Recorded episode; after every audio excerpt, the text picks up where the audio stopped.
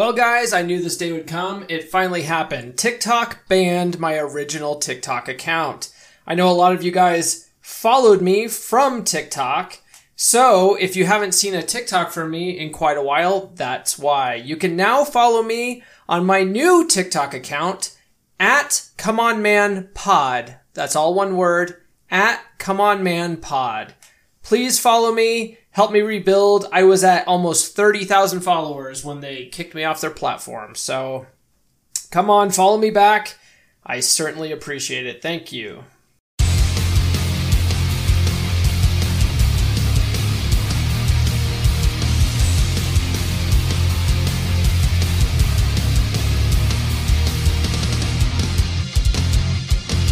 You, my friend, are listening to Come On Man a 3% Man podcast. I'm your host, Paul Bauer, and I am on the road to being a 3% man, just like you. If you're new to the show, this is a podcast for fellow students of Corey Wayne's book, How to Be a 3% Man, and for men who just want to be better in general. We talk about dating, gaining wealth, being happy, and using the law of attraction to get everything we want in life. What's up, everybody? Welcome back to another episode of the Come On Man podcast. I am excited. Uh, these last couple of weeks have been pretty freaking hectic. As you can see in this uh, this episode, um, I have on a guy named Joe Buttice.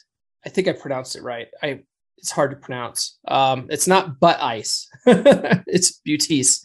Anyways, uh, Joe is a good guy, but uh, I had I originally had his episode scheduled for a certain night. And then my day job, I work in IT. We had a major server crash, and I was like, bro, I can't deal with this tonight, man. And I was like, just dealing with disaster recovery type stuff for work. And it was just really hectic. So I had to push out a week. And it happened to coincide with a week that I was traveling for work also. So I was in San Diego. So I had to I had to pack my microphone with me and take it with me on the trip. So the video quality isn't as good as this, but the audio quality is. Anyway, before I get too far involved, I want to say if you're listening on iTunes, uh, be sure to give us a five star review. Take a take a moment, actually give us a review. It helps more than you know. And if you are watching on YouTube, be sure to like, fave, subscribe, and hit those notifications. All right. So, like I said, I had Joe Butison. You may know him on TikTok as JB Motivation 777. Uh, also, Men's Health and Motivation. Uh, his voice is very distinct. So if you're listening on audio and you hear his voice, you might know exactly who I'm talking about. He has, at the time of this recording, about 545,000 followers. So he also is the host of a relatively new podcast. And I was on, I think, like his second episode. And it's called the Uncrowned Kings podcast. So definitely check it out. I will post a link to that in the show notes. And I will also bring you the conversation with Joe right after this. When you need mealtime inspiration, it's worth shopping Kroger, where you'll find over 30,000 mouthwatering choices that excite your inner foodie. And no matter what tasty choice you make, you'll enjoy our everyday low prices, plus extra ways to save, like digital coupons worth over $600 each week. You can also save up to $1 off per gallon at the pump with fuel points. More savings and more inspiring flavors make shopping Kroger worth it every time. Kroger, fresh for everyone. Fuel restrictions apply. You'll never believe what Duke Cannon did. In fact, I thought if I told you guys about it, you might revoke my man card. But then it hit me. This could be awesome for all of us. Duke Cannon has released a new basic ass pumpkin spice latte scented bar of soap. Now hear me out here. This thing is guaranteed to bring all the basic white girls to the yard. Hell, they may even show up wearing nothing but their Ugg boots. To get yours, visit duke.comeonmanpod.com or click the link in the show notes and you'll get free shipping.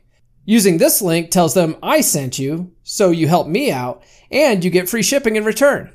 So it's win-win. That's duke.comeonmanpod.com or use the link in the show notes. It's pumpkin spice season, so use it to your advantage, men. All right. With me this week is Joe Buttice. I pronounce that right. Did, we just talked about this. Yep. he has a huge following on Instagram and TikTok. You probably know him as JB Motivation or JB Motivation 777. What's up, brother? How you doing, man? How you doing? Ah, living the dream. Before before we get too far into this, I just want to say, like, I appreciate that you had me on your Uncrowned Kings podcast mm-hmm. a little while back, and then you you also agreed to come on my show. And I I'm not sure if you experienced this this yet, but the first time I offered some kind of guest swap like this, I had a guy. He he was like all excited to come on my podcast to promote his podcast. And mm-hmm. so I had him come on, and he was a great guest and everything. And after that was done, I was like, So, when am I coming on your podcast? And he was like, gave me the runaround, and he was like, Look, I basically did you a favor. and I was like, Oh, what? Okay. So, I, I, have you experienced anything like that trying to get guests? Um, not really. The only other guest podcast I've been on, the first one I ever did was really weird. The dude gave me just really weird vibes. I don't know what I was doing. So it was the first podcast I was ever a guest on. And the questions he was asking, it just, it got really weird. I was very uncomfortable. The mm. second one was actually the, um, what's it, the Josh Terry podcast, the uh, religion, whiskey, and politics or whatever. Okay. Two couple Alabama dudes, really cool. That was really fun to be on. I might reach out to him to see if you'd like to be a guest on mine. But so far, that's that's not an issue I've kind of run into. Oh, okay. Well, get ready. there's, there's so like there's some. It's interesting, man. I uh, I know like you've been reaching out to other like TikTok creators and stuff like that.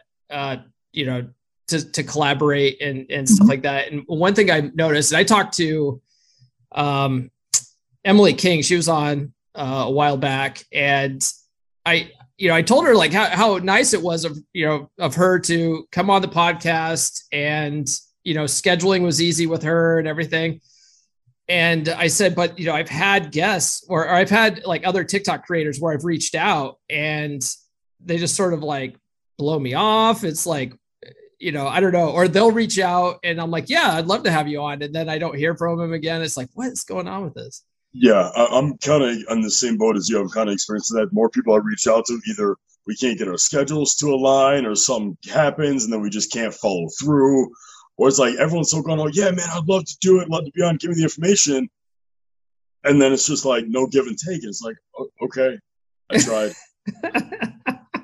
yeah, that's that's the really frustrating thing. But uh, there's there's a lot of good creators out there that like are totally w- willing to come on and and do this kind of thing. And I, I love this stuff, man. Like I love talking to other TikTokers, just getting their take on, you know, the algorithm and like the, the, the nonsense of, you know, getting videos flagged for like no reason and just, and also just understanding like their creative mindset with how they do their videos and stuff like that. I just, I think is fascinating. I love this stuff.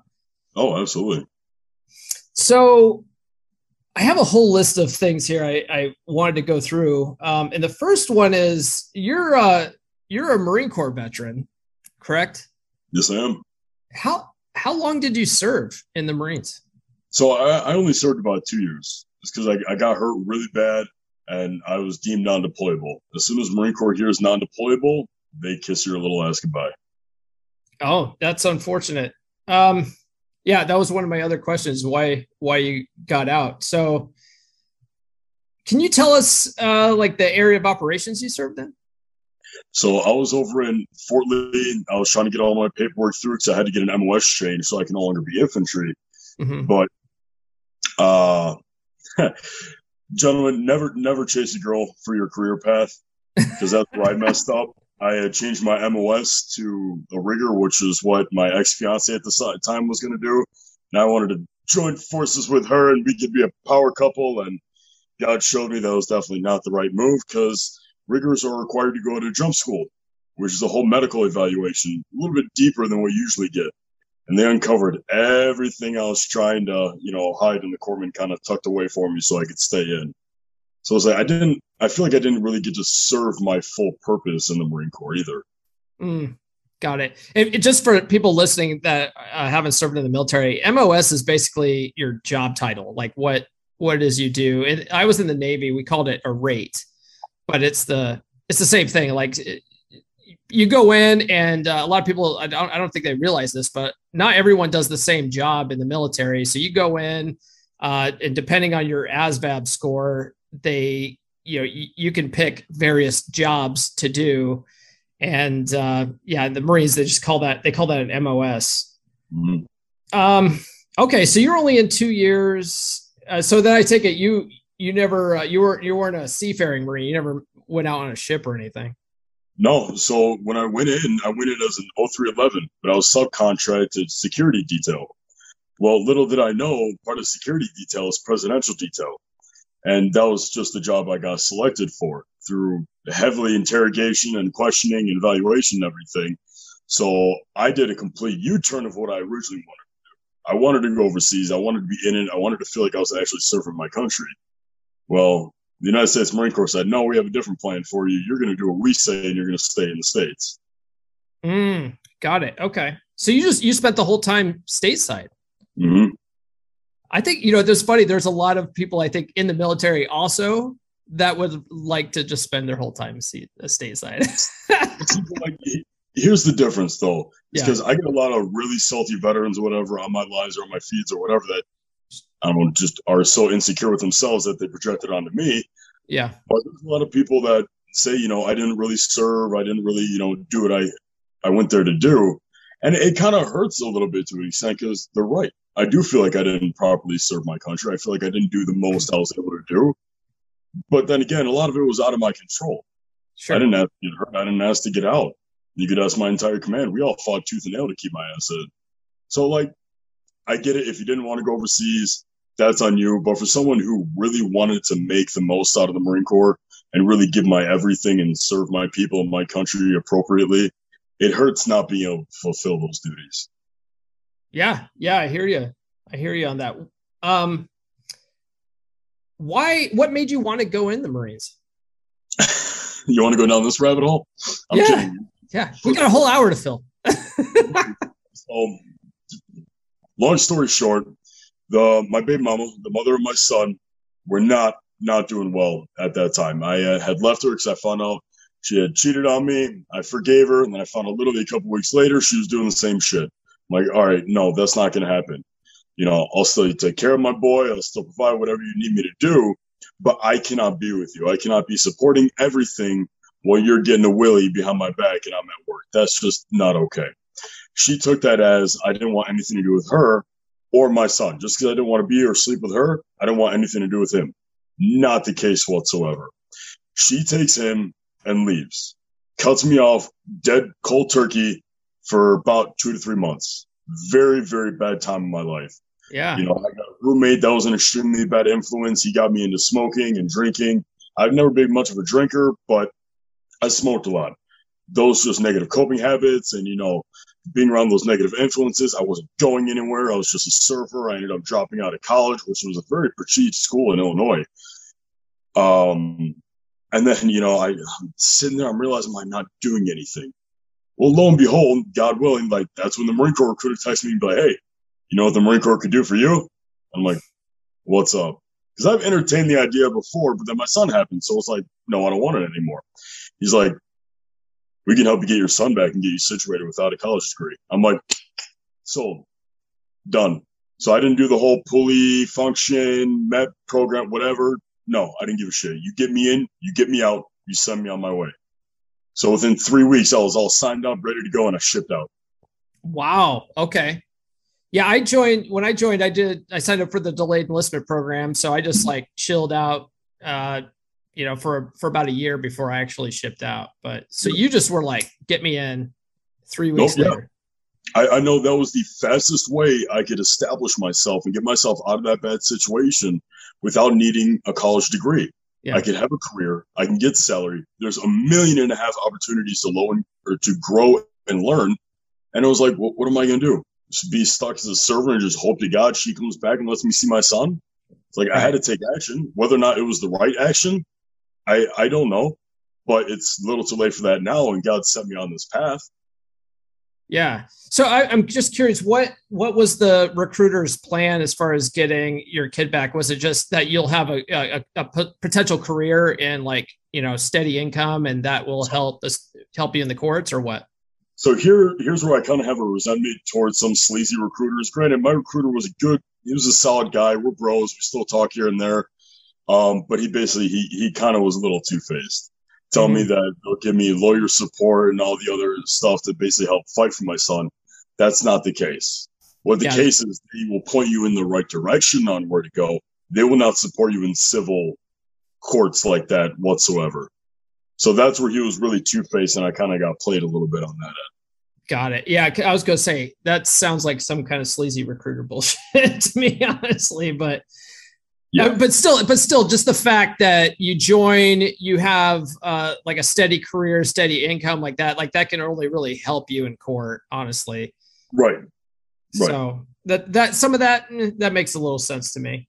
Um, so now a lot of us when we get out of the military or sorry when we're in the military right like we have to deal with a lot of nonsense a lot of a lot of sure, dumb shit you want to call it yeah yeah a lot of dumb shit and uh but it's funny like when you get out and like it's funny i talk to my dad about this all the time and, and in fact one of the reasons why i joined the military was because growing up my dad always had these like crazy old man Navy Sea stories. And I was like, man, I'd love to be able to tell my kids these like crazy old man Navy Sea stories. And uh, and so like after I, I, you know, when I was in, there was like all this bullshit. I'm like, what like this stuff sucks, you know.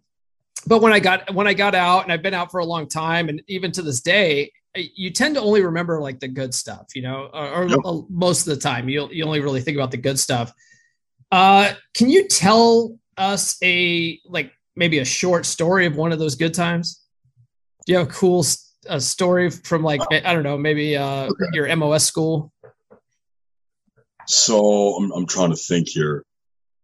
So here's one that actually transcends just my service in the Marine Corps. My first buddy that I ever made, uh, Graydon Blanc. He, he was sitting right next to me. I remember we were in dental. We had just got into boot camp and he was sitting and he was, you know, writing letters to his girlfriend. And so we're talking back and forth, getting to know each other really well. And he's like, I got to learn that he was more of like a, a man ho in his past, you know, dude stacked up bodies and bodies and bodies. Now that was just the life he lived. And then he was telling me about this girl, and I could almost like feel it how much he actually cared about her and everything. And it almost kind of moved me a little bit to how much such a good influence of a partner can really impact you because he completely 180. He went from being manhole to, you know, I'm going to wait to even sleep with you until we get married. I'm just that much in love with you and devoted to you. So I made a promise and, you know, your, your followers can really take from this is that always be a man of your word. And what I told dental, I looked at him like, you know what? If you guys ever do end up getting married, let me know. I don't care where we end up, where we are, what happens. I will show up at your wedding. Lo and behold, three, maybe four years later, they're still together. He sends me an invite. He's like, bro, granted, he's still in. So he's like, I got to act fast. I only have so much leave. He's like, I'm getting married in three days. I'm like, three days? yeah, yeah, I know. I know. I get that invite. I'm like, I hate you, but I love you. Make a whole bunch of phone calls, got my shifts covered, got my girl, got us ready. We left after work that Tuesday, drove 12 hours into the middle of the country to where he's from to be at his wedding for four hours and then drive 12 hours back, literally right after. All because I promised him, if you get married, I will be there. And I was the only one of his first Marine Corps buddies to actually show up at that wedding and hold my word. And that wow. meant everything to him. Yeah, I would say so. I mean, that's uh, that's some really good f- friendship right there. I don't think most people would do that. So that's yeah, that's pretty solid. That's not friendship. He's my brother. There's a difference. Sure. I can I consider him family. Yeah, yeah. I would I could see that. um let's move on to to bodybuilding. Uh are you are you a professional? Because I, I think I saw a TikTok video where you were like at a competition. Is that did I see that? I, I wish I was a professional bodybuilder. I do not have that uh those credentials quite oh. yet. I don't know. We'll see. I am a competitive powerlifter though. Okay. So I, I have the best of both worlds. I always figure if I want to look the part, I'm going to play the part too. If I'm going to look strong, I want to be able to pack a punch behind it. Um, okay. I was going to do my first competition this uh, this past year, but with COVID and everything, COVID took a halt on everything. Then when things opened up, I was going to look to do it again, but there's no natural shows around me, not at all. Not without traveling a decent amount of distance, and then with everything with my own business and you know jbmotivation.com and the Uncrowned Kings and my movement upbringing, um, everything got put on the back end. So right now it's just really easier to stick with powerlifting instead of the grueling discipline and the beeline focus that you need for bodybuilding. Mm-hmm. Uh, well, what I mean, what's the big difference? That I, I, would imagine, like a lot of it is like, you know, for bodybuilding competitions, it's, a lot of it's like cutting and and stuff right, like that. Right. Or... So you have the, the, the bulky phase in the wintertime, but it's when you're cutting and in contest prep, you need 100% focus on that. It's to the point where at like the pro level, they will shut out their family, they will shut out their partners and their friends because all you do is eat, sleep, and breathe that sport. You may need to make sure you're eating the exact same thing every two hours or whatever your schedule dictates, the proper amount of sleep, massaging your muscles so they can grow and form properly. You need to make sure your cardio is on track. Sometimes you're doing, you know, two cardio sessions a day on top of everything. It is just so overwhelming and so time consuming. It is like a whole ass another job. Got it. Okay. That's why you have to be a pro. So that so that you can Right. Right. That's why people when they do this is like there's no money in bodybuilding. Right. But there's money in the sponsorships. So mm-hmm. when you become pro and you get those sponsorships, one of the big guys I follow, Seth Feroce, he, he's not in the bodybuilding game anymore. He started his own company. But when he was, you know, got his first pro card, he got two offers from two supplement companies for fifty thousand dollar contracts each. Oh, okay. Yeah, and then so so each fifty thousand dollars. So you get a hundred thousand dollars. Is that like an annual, or is that like a one time thing, or no? It, it it's then, as long as you're contracted, that's what you get. As soon as your contract yeah. ends, so they sign you again. Nice. And so then you can just yeah, I can see that. You you can just live on that, and then all your whole job then is just working out and eating. Right. So right. Yeah. So to give you an idea, so like the the old old Mr. Olympia, Phil Heath, probably one of the most hated Mr. Olympias now because dude's got an attitude problem. But this dude had a chicken sponsorship. So he would have chicken breasts from a chicken company be sent to him every single week. He has all his supplements paid for, all his whatever's paid for. Like everything ends up just getting paid for you because that is your sport. That is your mm-hmm. job. Your job is to maintain that image, be on your top game, and just show up. Yeah, got it. Okay. That does sound like I mean, if you really like love that stuff, then that would be like the ideal job though. Most definitely. Most yeah. definitely. How did you get into like bodybuilding and powerlifting? So I got into like bodybuilding, like the sports I saw my dad do it. I saw him go through the changes and, you know, be more masculine and, you know, be stronger. He, he actually looked like someone that could hold his ground. He wasn't a pushover. I remember um, I would sneak into his room. I'd steal his P90X CDs and I'd, I'd play, and that's what I'd start off with in my room. Then my stepmom would get pissed because I was in the room going through their shit. But I'm like, just trying to work out. Mm-hmm. But what actually got me into working out is I got bullied a fuck ton in high school. I was sophomore year, junior year ish, maybe 120 pounds soaking wet at five nine. I did nothing but play video games. I was a gamer kid. I joined the volleyball team because there wasn't really much of a tryout. You just kind of like joined the team because there wasn't that many people. And I noticed, you know, I couldn't even make varsity because I wasn't that athletically skilled. And I remember all on the playground growing up and stuff is like I had no athletic ability. I'd always be pushed around. I always, you know, would get rejected by girls, and it, it just wasn't the best, you know, school environment for me. I always hated school. I was always like that weird kid. Like everyone knew me, but no, I was never cool enough to actually ever hang out with anybody. I always had like one or two friends at a time. So when I figured out I couldn't make varsity, I'm like, you know what? Fuck this. I'm tired of everyone not taking me seriously. I'm tired of being pushed around and I can't even help other people. Because I, have a big heart. I want to be able to help people. I'm like, that's it. I'm going to get big. So started with the P90X stuff junior year, worked my way into the weight room senior year. And by the um, time football and wrestling season came around, senior year of high school, I was already bigger and stronger than every other player or wrestler on at my school at that time, and the coaches were begging me to join. I was 198 pounds. I was the only kid in the school that benched 315. Like I grew really fucking fast, but I was also the kid now that everyone hated because I brought I brought my my chicken and my fucking cold stinky eggs to class. All my teachers were like, "Why the fuck are you eating?" I, I will never forget. I had a physics teacher. Completely forgot her name because she's kind of a biatch.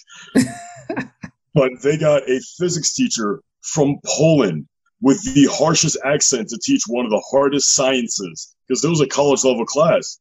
Couldn't understand barely a word she was saying, but I'll always remember she looked at me and said, Joseph, no more eating in the class. You are like a breastfeeding child, always needing to eat. like right, right in front of God and everyone. I was sitting there like, okay. So my smart ass brought a protein shake the next day, and I said, "Well, you didn't say anything about drinking." Oh yeah, you. That's funny. You brought you bring up a a, a, a thick accent for class because actually in college I had business calculus and the uh, my teacher for that class was this guy from Germany and just the oh thickest gosh. German accent trying to like teach math and I suck at math so right. trying to learn calculus with this guy's German accent was just unbelievably difficult. Oh my gosh, I know your pain. Yeah. I know your pain. so um okay, so you got into and then it, it sounds like so your dad was a bodybuilder a little bit like sounds like you have the genetics for it for sure. Um, so I had Chuck Kohout on a few weeks ago. I don't know if you know Chuck. Chuck, he goes by Chuck Daddy on TikTok. He always gets kicked off. He's on his like eighth account now. I, but I've seen about him, yeah. so the funny thing is, if you look at his videos, you wouldn't you you wouldn't know, but he used to be a pro bodybuilder. Really? Yeah, yeah, and, and I told him that in the, in the interview I did with him too. I was like, dude, just looking at you, like, just no offense, but in the camera because it's just a headshot, pretty much, mm-hmm. you can't tell.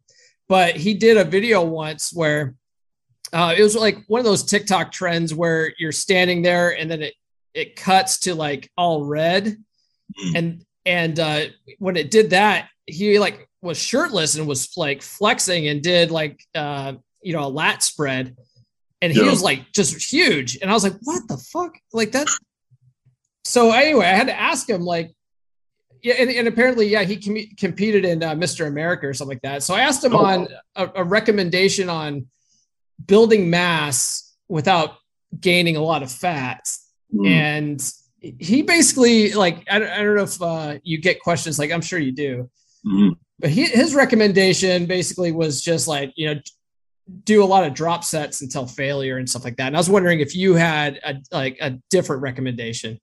So your your workout routine is never gonna really dictate how much mass you actually get. Okay. Right. I can do drop sets all day long and not get any bigger if I'm not eating or sleeping the proper way. Okay. It's not just the lifting or it's not just the eating, it's not just the sleeping. The thing that makes bodybuilding, in my opinion, the hardest sport out there is because there are so many different variables that have to be on point. So, like today, for instance, I was telling you about how I absolutely killed myself in the gym. Yeah. Well, now outside of that, I took a two hour nap because I was absolutely drained. I went into the hot tub just to massage and, you know, kind of relax a little bit, get my cortisol level down, which is, those of you that don't know, cortisol is a stress hormone, right? It is one of the leading causes in depression, anxiety, just aging in general, it, it is basically one of the biggest killers. When your cortisol levels spike, your, uh, inflammation goes up, everything's just achy, you feel like shit, and you feel lethargic. It's it's the stress hormone. It's the one number one killer for any health advocate is stress and inflammation in the body. And then the rest of the day, I'm just eating protein. I'm eating whole foods. Tonight, I'm going to knock out and get a good night's sleep. Everything has to be on point. I'm pounding water. I'm pounding mm-hmm. electrolytes. It is not ever just about the weights or just one specific thing in general. Got it. Okay. Yeah.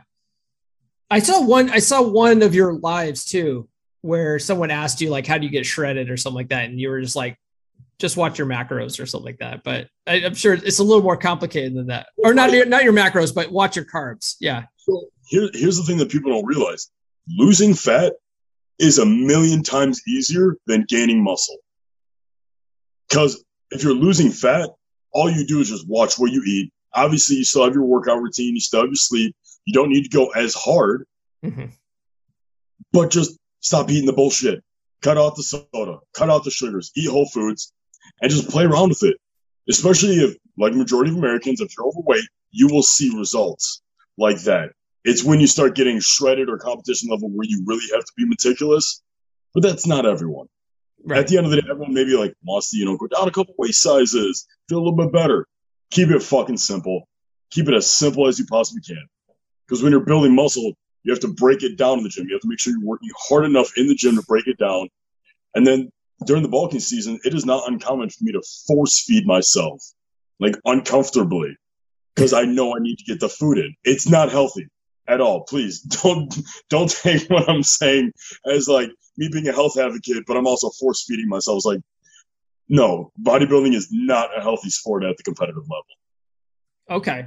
Yeah, because I so my problem is, yeah, like you said, like losing weight is is always been easy. You know, it's like for me, it's like calories in, calories out, just X, you know, burn more calories than I take in and I and I slim down easy. Uh, but anytime I'm like, you know what, I think I want to, I think I want to pack on a little bit of muscle.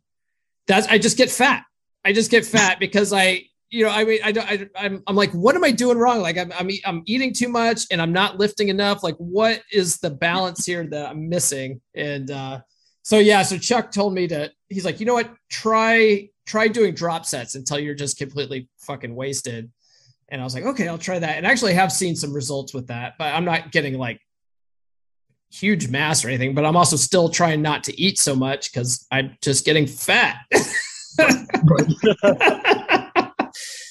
Fucking bullshit, man. Okay. Uh, so uh, one of the things that you offer is one uh, one-on-one coaching. So mm. now I, I, was looking through your uh, it's like a link tree or whatever. So you offer yeah. like like life coaching, uh, trauma breakups, etc., stuff like that. You want to tell us a little bit more about what it is that you do with your your yeah. coaching? Yeah, absolutely. So that's actually about to change, right? Um, I actually work with the developers personally with this standwith.me site, which is supposed to be like a better, more appealing alternative than a beacon, than a link tree.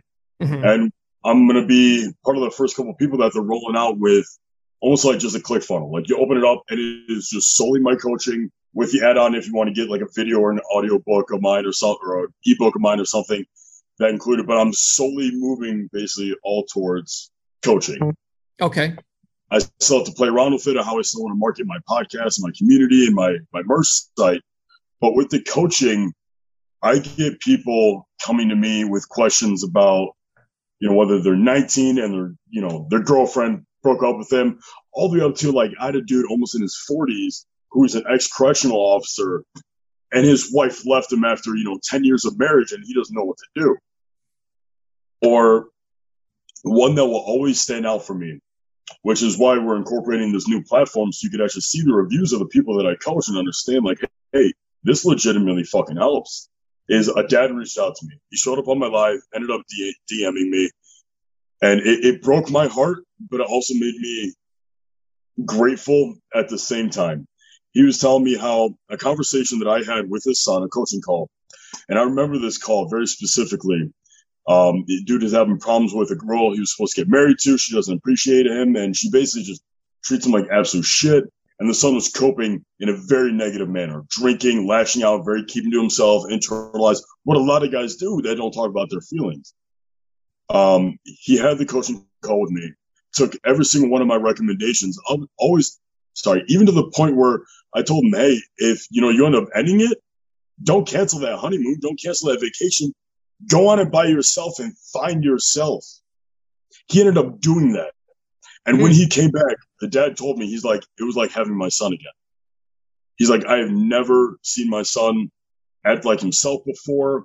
And he was just so happy and moving forward in life and just overall just a new person, it seemed like. Um, I found out his son actually passed mm. not by his own hand, thank God. Still tragic. He was a first responder. The second story of the building had collapsed on him, and he didn't make it. That broke my heart. It really did. Um, because he was doing good. He was doing better. What gives me that kind of that hope and what I hope a lot of people take away from this message is from the time of our coaching call to the time of his passing, he was living his life again. He was enjoying it. All because he took that initiative to actually reach out to someone. And what I've gotten back is I'm a lot better to talk to than a therapist because one, I'm not just some dude with a piece of paper that doesn't give a shit about you and just will give you textbook answers. A lot of times I've been through similar shit and I actually fucking care about the people I talk to. I still check up on them every once in a while. Like I genuinely care with my whole heart. And it's almost like they can feel that. Like I'm a real person. I fucking swear I'll tell you how it is. I'll tell you the shit that may hurt, but you need to hear and can do so respectively. So with his son almost being himself again, he apparently had wrote me emails that he had never sent to me, almost like a journal. And he had sent me one of the emails. And dude, you can hear the fucking gratefulness and the joy in this man's heart. I swear to God, I almost shed a tear. Talking about how, hey, he got his dog back and he could, he's on day X, Y, and Z of not drinking and he has hope and goals in life. And, you know, he's going and it's like, holy shit. That means the fucking world to me. That right there shows me what my move, what the Uncrowned Kings movement is doing and what I'm taking all my extra time and resources to do is actually making a difference. It is actually genuinely helping people, and people are doing what this movement was purposed to do, which is giving men an outlet to live a better quality life, which is affecting other people, which is the whole goal of this movement. Help men get the best and most out of their life by taking care of themselves and bringing them to the best that they could possibly be. And in turn, that will have better repercussions in the relationship that they have in their life. This man had a better relationship with her dad because he started to actually take care of himself and, you know, live for himself and not let his past cripple him. That to me was the most amazing answer I could have ever gotten from God saying, Hey, you need to keep going. You need to fucking make sure this is a thing because there are so many people out there that need help, but are too afraid to reach out and get help. And so anyone listening to this, if you genuinely need help and you don't feel comfortable talking to people, reach out to somebody. It doesn't matter if it's a fucking TikToker or someone, as long as it's a genuine person you reach out to them, they care enough, do it. I feel horrible because I can't answer all the comments. I can't answer my hundreds of DMs I have of people reaching out. And I get, it, it sucks I get comments on my lives like, oh, you're just using people, you're monopolizing on, on their pain. It's like, you don't understand. I get 15,000 comments a week. I get hundreds of DMs a week. I genuinely cannot help everyone. That's why I make broad videos to give, you know, general advice to people that can take it. But if they really need help and want to take that step forward and initiate, that's when they book a call with me because they have my undivided time, they have my undivided attention and my unsolicited advice. That shows me you're taking those first steps like, hey, I want to get better. I'm not I'm not just DMing you just to bullshit, make me feel good, and then I'm going to forget about you five minutes later. It's like, no, I'm investing in you for that time so that I can get actual feedback and take those steps forward. I never end a call just cold flat.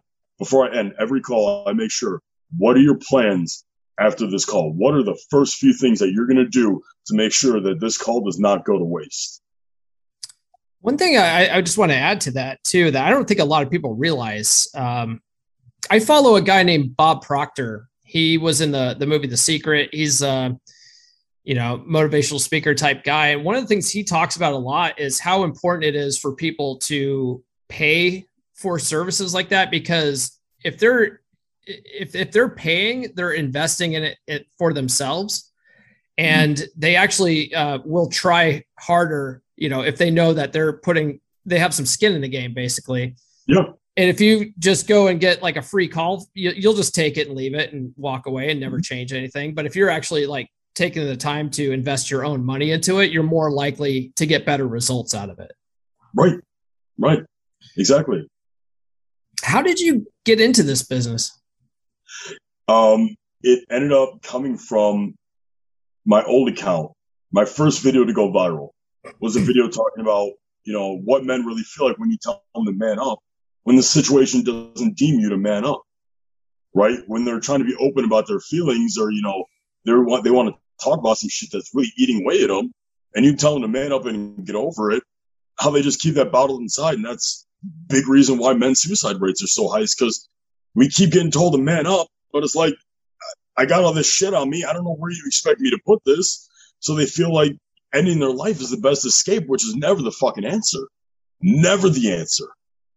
And so I had a video talking about that, and I was very passionate because I, was almost speaking on behalf of all the shit that I've been told growing up and in relationships and, you know, the people I've been around. Whenever I've tried to express myself and I get told, you know, suck it up, get over it, or your feelings don't matter. And the video talked about my internal response to that, like what I'm feeling when I get told that shit. And so many people resonated with it. It's like, dude, you're fucking right. I feel the same thing. That video got 1.4 million views before my entire account got taken down. And watching that video blow up and the response that I got, seeing how many men were actually struggling, I'm like, I need to do something about this.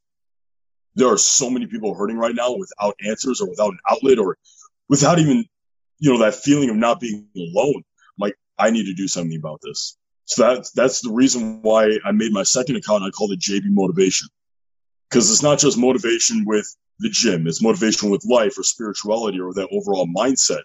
I, I wanted to shift it instead of just me running my mouth and just spitting out some bullshit. And every now and again, you get some motivation. It's like, no, I actually want to create content with a fucking purpose. Because I don't know if I told you, my old account, my my username was the Buff Bartender. Be, because my first TikToks were me making shirtless bartending videos bored during quarantine. So I okay. figured it's like, hey, that's how you that's how you fucking get views. That's must be how you get famous. It is it is for a lot of people, honestly. You know, you know it's funny though, uh, how you said that you uh, you made the video and um, you know you were just speaking from the heart and then it turned into something, right? Like mm-hmm. one of the things like I I, I really found about TikTok is um, like I initially started doing even doing TikToks just to promote the podcast.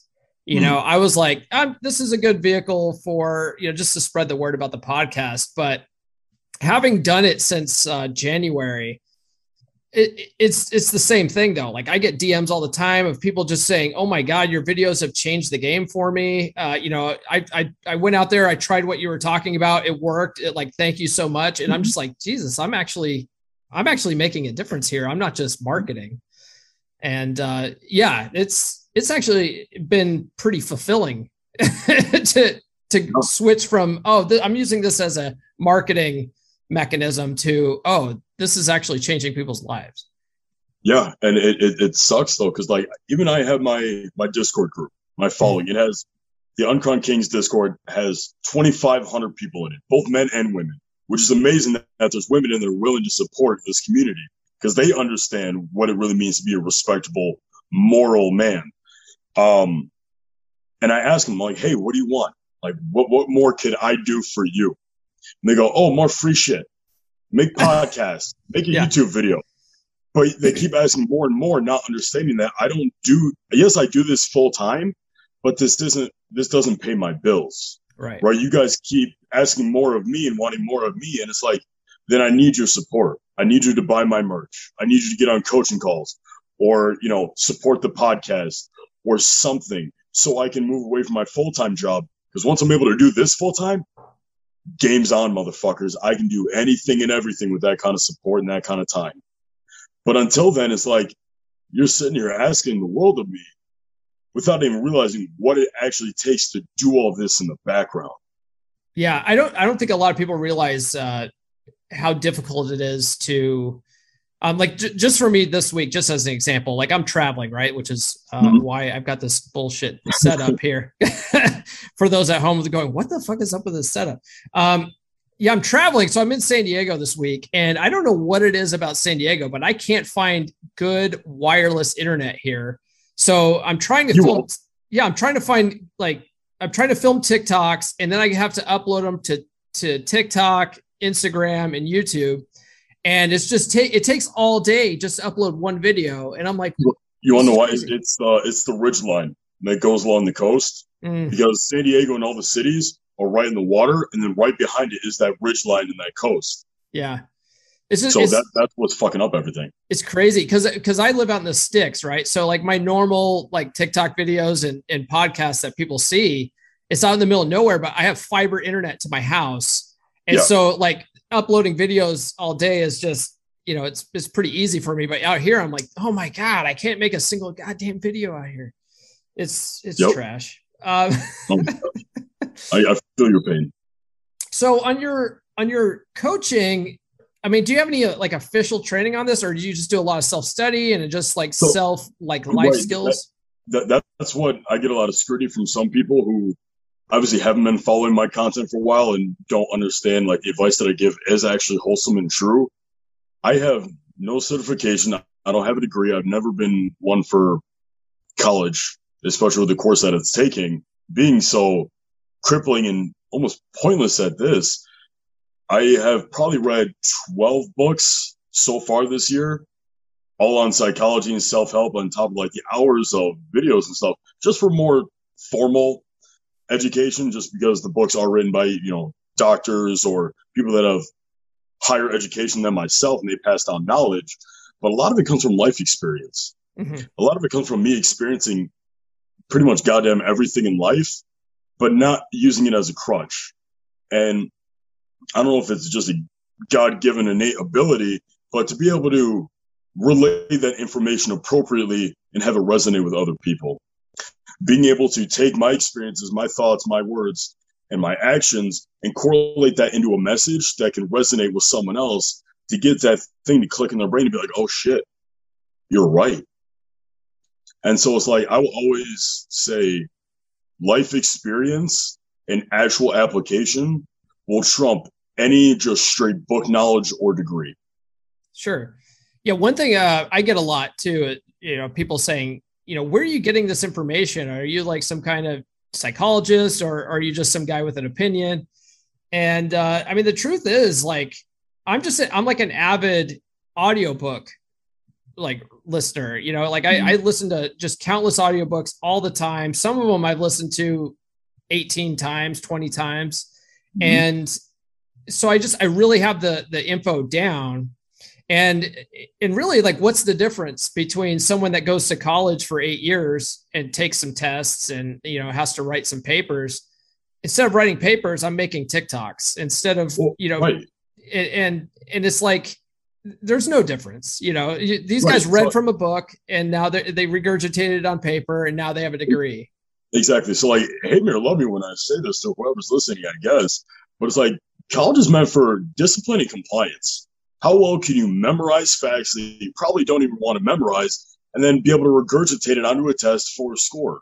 Whereas if you are interested in something and actively seeking out that knowledge and really absorbing everything and wanting to put it into practice and utilize what you're learning, you'll retain so much more information and be able to better apply that information because you want it because you genuinely want that information. You're not just taking the fucking test or reading the book because you paid for it and you need that piece of paper that says, here, hire me, I'm worth something.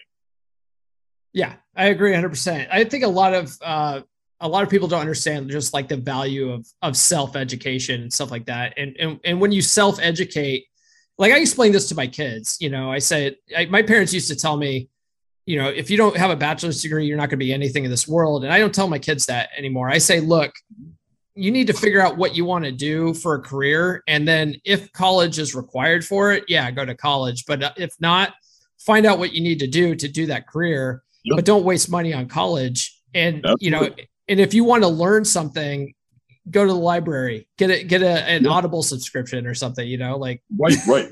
I mean, my, my dad's extremely old school. He's the only thing I ever learned from that man, which is a blessing and a curse at the same time, is work. Just fucking all I ever saw that, that man do was just work. And then he went to college later on in life once he was a little more established, and then he worked some more. Obviously, not using his degree whatsoever, of course. But he always told me, he's like, Joey, get yourself a good job, get a degree, work, work your ass off, take care of your family, and hopefully you retire by a good age. And I'm like, I, I, I can't do that. I'll go stir crazy in a fucking office setting. And when I told him that, you know, I'm starting my own company, I'm starting my own business, like this is what I want to do. I've always wanted, you know, to work for myself or, you know, provide better value than under the thumb of someone else. He's always deterred from me. He's always been like, you're gonna fail. You're gonna, you know, so what happens if this, all these what ifs? Yeah. I'm like, Dad, I can't focus on the what ifs right now. I got to focus on the action. And so everything in my, my business. I literally just submitted all my paperwork to form my LLC and all the trademarks and copyrights so the Uncrowned Kings and JB Motivation can have that sense of legitimacy and be official. Um, everything about that I taught myself. I taught myself business. I taught myself marketing. I don't know if you've checked on my website, uh, my merch website at all. I designed everything on that site myself. Everything from the links to the hyperlinks to the fucking design of it to the layout of it to the transitions, everything. And I learned how to market and read the numbers and read the projections and what I need to do in email marketing, everything. I didn't go to school for that. Mm-hmm. But in three months, I made about $10,000 that I took and reinvested in everything so I can keep growing and helping people. Yeah. Have you, have you read uh, Rich Dad, Poor Dad? Of course. Of yeah. course I have that's it. What you were telling me about how uh, your dad says, "Oh, get a job, do this, and that." Like that's exactly like what he he describes his his his poor dad. Uh, yeah. You know, basically saying, "Hey, you know, get a job as a teacher, and you know, hopefully you get a good pension someday." And you know, mm-hmm. and that's where a lot of how a lot of us are raised. And it is because college is basically geared to make you a nine to five worker it is made to produce workers. It's not made to produce business owners or free thinkers or whatever. And you can't even tell me otherwise because yes, everything's so inclusive and you know, it's where you find yourself and all that shit. You say one thing against that college curriculum or that a certain teacher doesn't like, they will kick you out of class. They might kick you out of the school or you will be societally, societally, you will be shunned by society due to the societal standards that are placed in that area. Mm-hmm. Yeah, yeah, definitely. It's like an old boys club. Yeah. um. So speaking of Uncrowned Kings, you mentioned that a couple times, uh, and I'm strictly talking about the the podcast now. When did your when did your Uncrowned Kings podcast launch? Um, probably mid to late August. Okay. Mid to late August. And, and uh, why did you decide to go into podcasting specifically? Um, well, I kept getting people wanting me to elaborate more and more on videos. They wanted me to offer something else. I've always wanted to do podcasting just because I like to run my mouth and I can I can say stuff on my podcast or on a platform like yours or whatever where it's more open and I can say shit that isn't going to get us banned. I can say the things that aren't going to get us flagged. If you want to listen to us, cool, listen to us. If not, guess what? You don't have to fucking listen to a single word I say. So it's like my last podcast I put out. I know everyone is putting out oh 9/11 memorial videos or pictures or whatever. Or yeah, that's cool. I got with my old uh, my old vet buddy, one of my business partners who was in the Navy. We recorded a 40 minute podcast just right then and there, talking about all the bullshit that's going on. We called everyone out on their shit and basically saying like, hey, we we either need to bring everyone together on this and work together and understand that if we don't love each other and recognize and respect our differences, we are fucked. Mm-hmm. Are, you talking about like how uh, I try not to get into politics too much on on on this podcast, but are you talking about how like everyone's so divided, right? Like it, it, mm-hmm. vaccine versus unvaccine, Republicans, yeah. Democrats, like everything yeah. is so divided. Yeah, a, a label on everything, and it was like we weren't coming at anybody, but just simply calling, hey, we need to fucking start loving each other and start recognizing that just because we disagree doesn't mean we have to fucking hate each other. So a good point that we brought up is like, I'm a quote unquote Christian. I don't really identify with, you know, such a religion like that because I feel like it got tainted over the years. But I, Jesus, I have a relationship with Jesus Christ. He's a quote unquote pagan. He believes in the Norse gods, which is, should be a major, huge difference. Like technically, I'm supposed to hate him, or he's supposed to. I don't. I don't even know. But like, he's one of my closest buddies. He's been with me probably for over a year now, helping me grow everything. Like, yeah. you know, you know what's funny is I don't think a lot of people realize this because a lot of people are just sort of fed by the media, um, the mainstream media, not podcast, private media. You know, right, right. I mean, this is media too, but but still, I mean, the thing is, a lot of things that were that divides us, right? You know, like social, eh, they're all social issues that at the end of the day don't necessarily impact our lives, but it's like the media and the government keeps you focused on the dumb shit so that you don't pay attention to the serious shit that they're doing on the back end, you know? And th- once people wake up to that and realize, you know what? Who gives a shit if you're gay? Who gives a shit if you're a pot smoker? Like, no one cares. You know, oh, you like to shoot guns? awesome. Who gives a fuck about that? What are they do? What are what are they doing to us? You know, like yeah. once people realize that, I think uh, we're going to be right. in a better situation. Right. So it's like I I get a lot of ridicule. I mostly get a lot of ridicule in my lives because people just come on there and just start throwing haymakers at me. Yeah, I saw. I, I, was on that one time, and someone's like, "Oh, what is this? A Trump party?" You weren't even talking about politics. Exactly. people saying I'm stuck in the closet or I'm in transition. Just people just outwardly projecting their in- insecurities. But it's like I get a lot of scrutiny for the the corner in question of like, do you support the LGBT community? And I put it very clearly because um, the moment I say I'm Christian, they immediately think I hate gay people. And it's like, no, I hate corrupt movements that are selfish and don't do good for what they were truly intended. And I put it as this any sort of organization or government or religion or whatever that was true at heart and with it began is awesome. So like the feminist movement, Black Lives Matter, LGBT, the the way the way they started was great because it was wholesome. It was for that good cause, right? They were actually whole purpose was to help people. Then they got away from that, and now it's just pushing it down each other's throats. It got mm-hmm. greedy. It fell victim to human sin and all this other bullshit. And I put it this way I characterize you based off who you are as a person. Are you someone that's going to push it down my throat? Are you an asshole? How do you love people? How do you respect? Do you work hard for what you have? Are you a respectable, moral human being? Do you wish other people, you know, love instead of pain? Mm-hmm. That's how I determine whether or not I'm going to fuck with you. That's how I determine whether or not I'm going to like you. I don't give a shit about what other things you're associated with. How are you as a person? And that'll determine whether or not we can get along. Yeah. Yeah. As it should be. Right. To, by the uh, judge people by the, the content of their character, not the color of their skin. Right. That, that's the dream. mm-hmm. Yeah. People seem to lost sight of that one real yeah. fast. It's, uh, yeah, it's interesting times. So, all right. So, so back to the podcast then. How, how often do you drop new episodes? I'm trying to get it weekly. I'm okay. trying to do something weekly. It's hard again because we had talked about before finding guests that are actually going to follow through and actually be on. And it's hard, especially because I don't have a professional setup. Mm-hmm. I know we ran into some troubleshooting. You know, when you're on my podcast, it's like I'm just doing what I can with in the situation that I'm in, but still trying to provide that value that people see. So no, it may not be the best quality. No, it may not be that picture perfect, amazing sounding professionally edited, whatever. But if you actually listen to the message of what I talk about, the value is there, which is what I hope people are going to understand. They, they will. If you ever go back and listen to like the first episodes of this podcast, like the audio mm-hmm. quality is trash. Uh, I was using, I was using like a headset that I had, you know, just for the audio. It slowly has gotten better. And fi- this this latest microphone I got because one of uh, the one of the subscribers was like, he's a audio engineer and he's like, hmm. dude, you need to get a better mic, bro.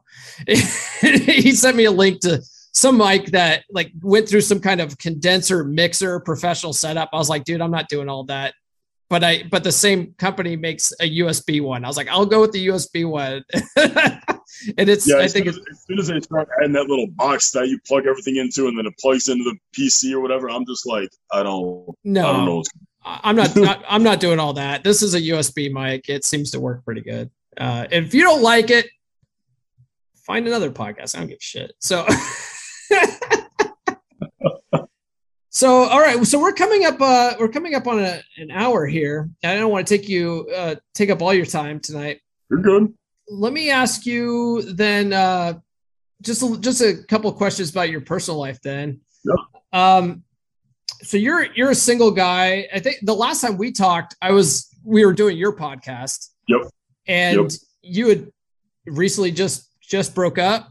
Did you? Did, what's going on with that situation? No idea.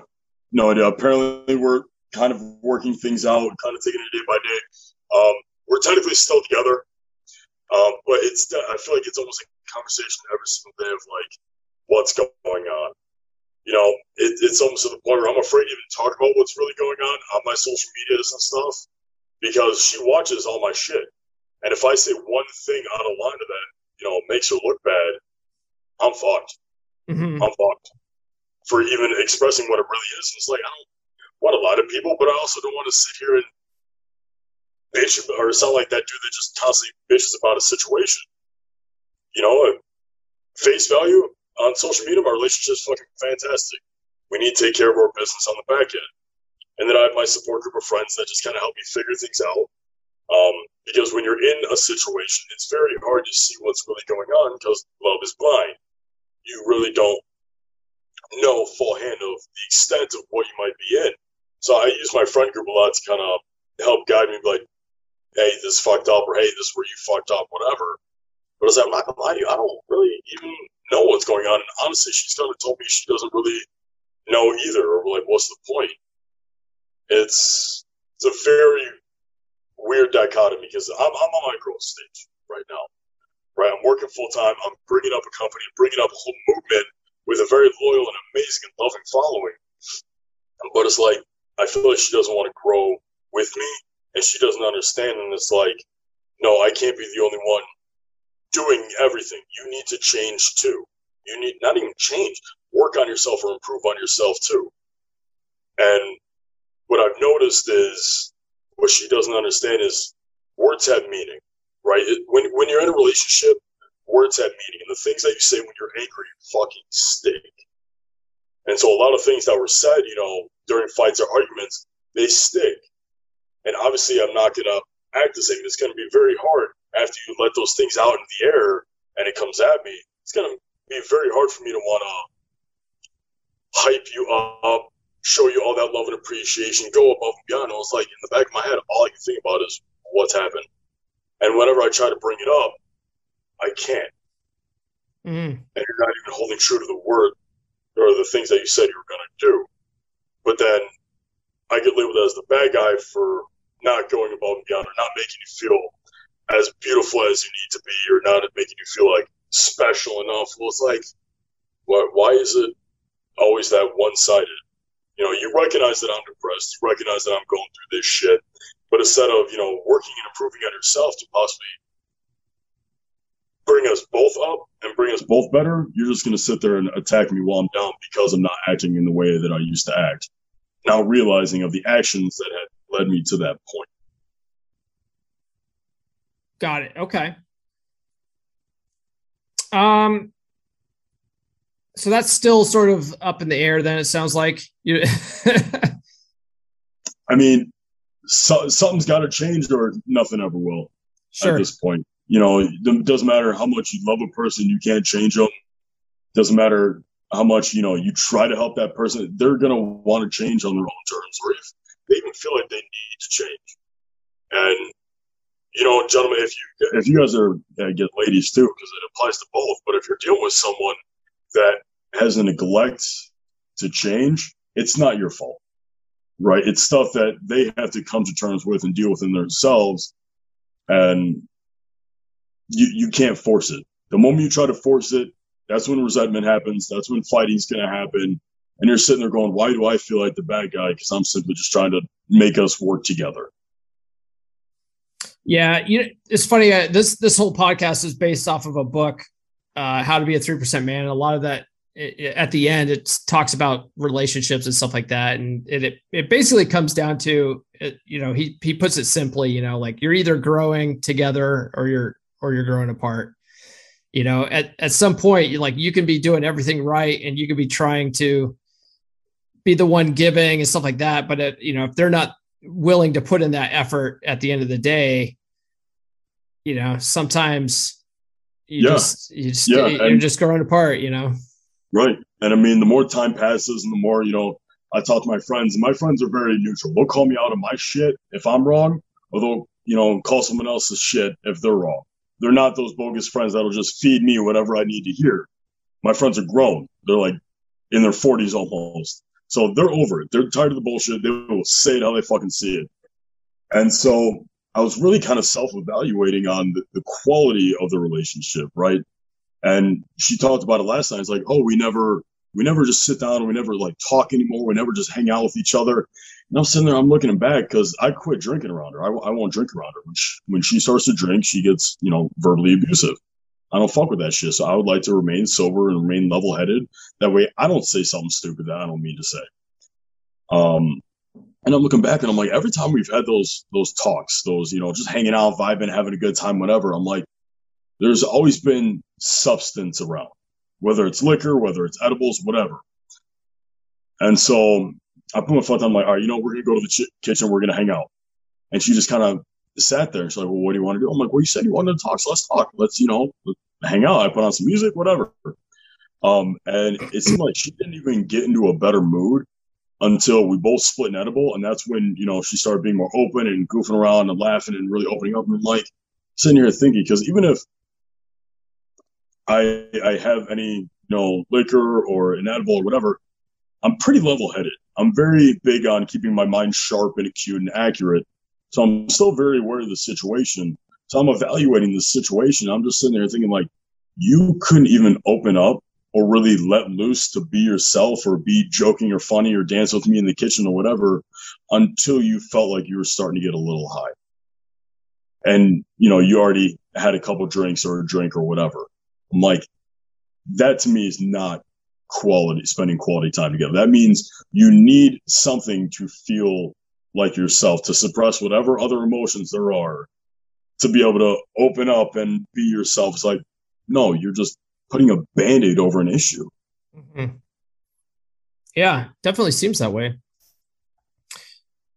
All right. Uh let's see here. So you you mentioned before that you you have a son with yep. uh do you have any other kids or just just your son?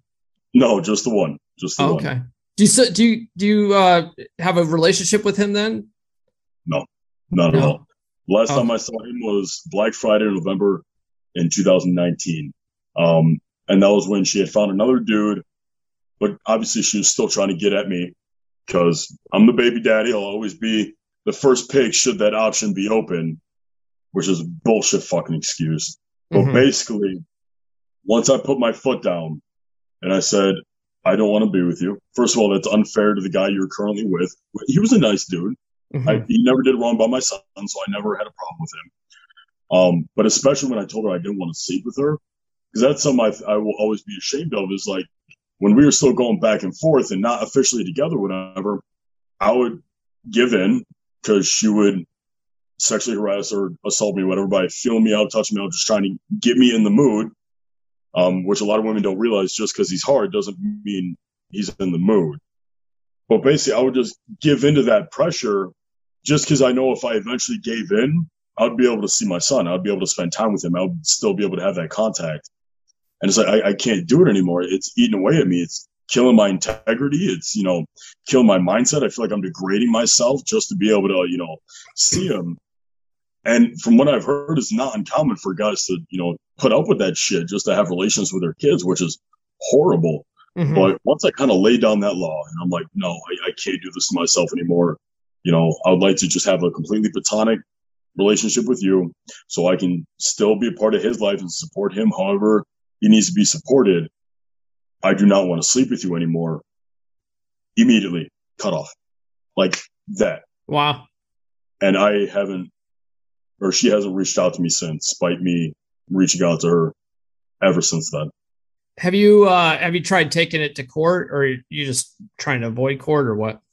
Um, no, I definitely do not want to avoid court because with someone like her, uh, court is definitely needed. Mandates are definitely need to be put in place along with a mediator because there's no talking to her crazy ass. Um, it's the thousands of dollars that yeah. court would take. So I got in the Marine Corps November 12th. And I was pretty much homeless for about three weeks. I was living out of my tiny sports car the situation at my mom's house, which I kind of fell back into, got way too toxic and she kicked me out. Um, and then I was trying to, you know, get on my own feet, find a secure job. Well, I got a secure job. Then COVID hit. Mm. Then I ended up having to take on loans and to get myself through those six months until my job opened back up again. So it's like that constant struggle of trying to get situated. Now the situation that I'm currently in is just so all over the place. And it's like, I don't have the extra resources to drop the thousands and thousands of dollars to not only start court, but also finish it too. Yeah. Because yeah, I can pay the fifteen hundred dollar retainer, but I might not be able to pay my car bill. Right. It, whatever I can. And it, is, it, it, never stops at fifteen hundred dollars either, because exactly. I, yeah, because like this, I know it's going to be not fifteen hundred dollars. It can be fifteen thousand dollars. Mm-hmm. Yeah, when I when I went through my divorce, uh, most of it was fighting cut for custody stuff, and it, dr- it drug out for a whole year. Like they're like lawyers, and I've had a, I have a lawyer that's been on the podcast a couple times. He's a friend of mine. Uh, mm-hmm. he's a lawyer in Louisiana, but I mean, like they just. It, I and I love this guy too, but but lawyers are sleazy as shit, and they will like it's all about strategy and it's all about like stalling things, and so they they mm-hmm. file motions to drag shit out longer. And then, you know, meanwhile, they've got to, you know, now they've got to call you and strategize. And now it's that's $250 an hour right there. And it's like, Jesus Christ, man, they nickel and dime the shit out of you. It's a total racket, you know? Mm-hmm. It's, uh, yeah. it's, it's frustrating, man. I feel for you. Well, I do have to let you go. so we're we're gonna have to we're gonna have to end it, Joe. But can you tell people where they can they can find you? Yeah, I mean anything in related to social media, it's all JB Motivation seven seven seven because that's a good number. Um, it's the complete number. It's a good number. Instagram, TikTok, that's all JB Motivation seven seven seven. I have a Facebook group that's not really active, but the Discord community, if you guys are interested in that, is the Uncrowned Kings Discord. Same thing with my podcast, the Uncrowned Kings podcast. And then just, you know, check it out, see what I offer. If I'm about it, cool. All right. I'll put a I'll put a link to all this stuff in the in the show notes as well. So if you guys want to follow him, he's he's actually a really good dude. Uh his TikTok videos are awesome. Uh, he has like 500,000 followers at the time of this recording and he's uh, he's got some really good stuff. I like following him for sure. So definitely definitely check him out. Absolutely. All right. We'll definitely have to do this again. Yeah, yeah, you're welcome back anytime, man. Likewise. Yeah, we have, we always have some good discussions. All right, brother. I'll chat with you later. All right, man. Sounds good. Joe, thanks for coming on the podcast. Thanks for bearing with me when I had to uh, cancel that first night.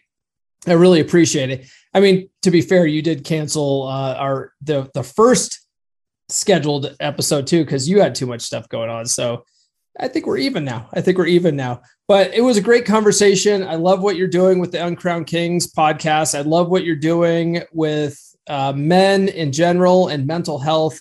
It's all great stuff. If you guys are interested, you should definitely check out his podcast, The Uncrowned Kings. You can check it out on Spotify, and I will post a link to that in the show notes. All right, guys, we'll catch you next week. Thank you for listening to Come On Man. If you are new to the podcast, I highly recommend reading How to Be a 3% Man by Corey Wayne at least 10 to 15 times. I recommend you watch his coaching videos on YouTube, and I recommend that you engage with other 3% men in our 3% Man Facebook group. Links to all of these are in the show notes. If you like this episode, please give us a good rating on your favorite podcast platform of choice and share with all your bros. Now go out and get it.